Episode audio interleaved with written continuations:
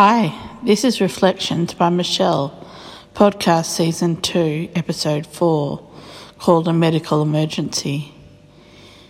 In season 2, episode 3, we established that I have clots on my lungs.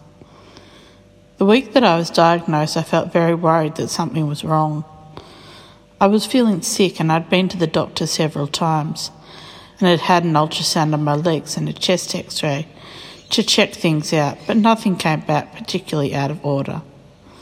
The thing was, through all the tests I went through before diagnosis of the clots, I felt very anxious.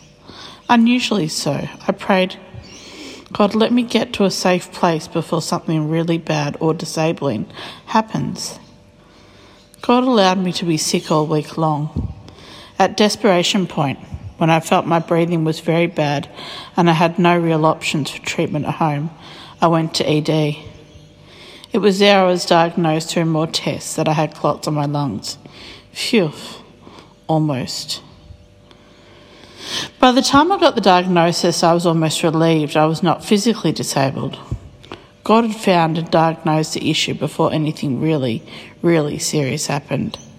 I'd also been kept alive and blood thinners and recovery time would be a great solution for me. Now, over the past four or so years, I've struggled with my health on many fronts. My breath or lung function has been one such area. Now, I'm no medico at all, but I know that lungs and heart are very much related. And often as I struggle with these areas, I think of my brother's comments to me recently about a heart murmur I had as a child. He said, Michelle, you have such a big heart. That's why Satan attacks your heart. Because it's a thing God's given you to heal the world around you. What a statement of faith. It stuck with me that God would take time with me to show a vulnerable area in my life, physically and spiritually, and then slowly both heal it through medical staff and therapy, but also show me, spiritually speaking, how to live. Probably the biggest thing God has revealed to me in all these emergencies is that I need my spiritual heart to be soft. Of course, you don't get near middle age without having received a few blows along the way.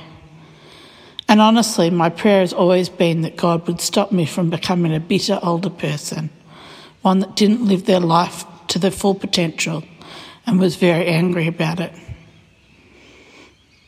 Having a lack of bitterness in my mind is a choice, one that's very difficult to live out, but nevertheless a choice of how we'll respond to things.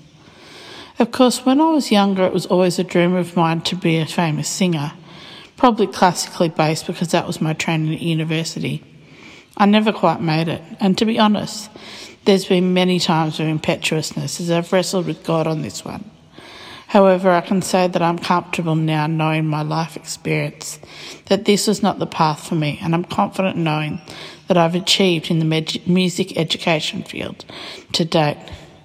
Having said that, I'm less focused on what I'm going to become than who I'm going to become. I've shifted my focus and feel very happy with the choices I've made and will continue to make.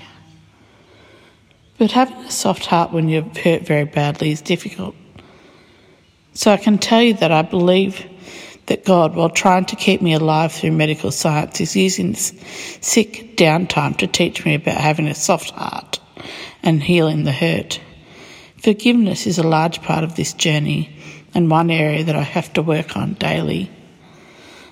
I guess another important point going back to the lung clot is the diagnosis is only one part of the healing process.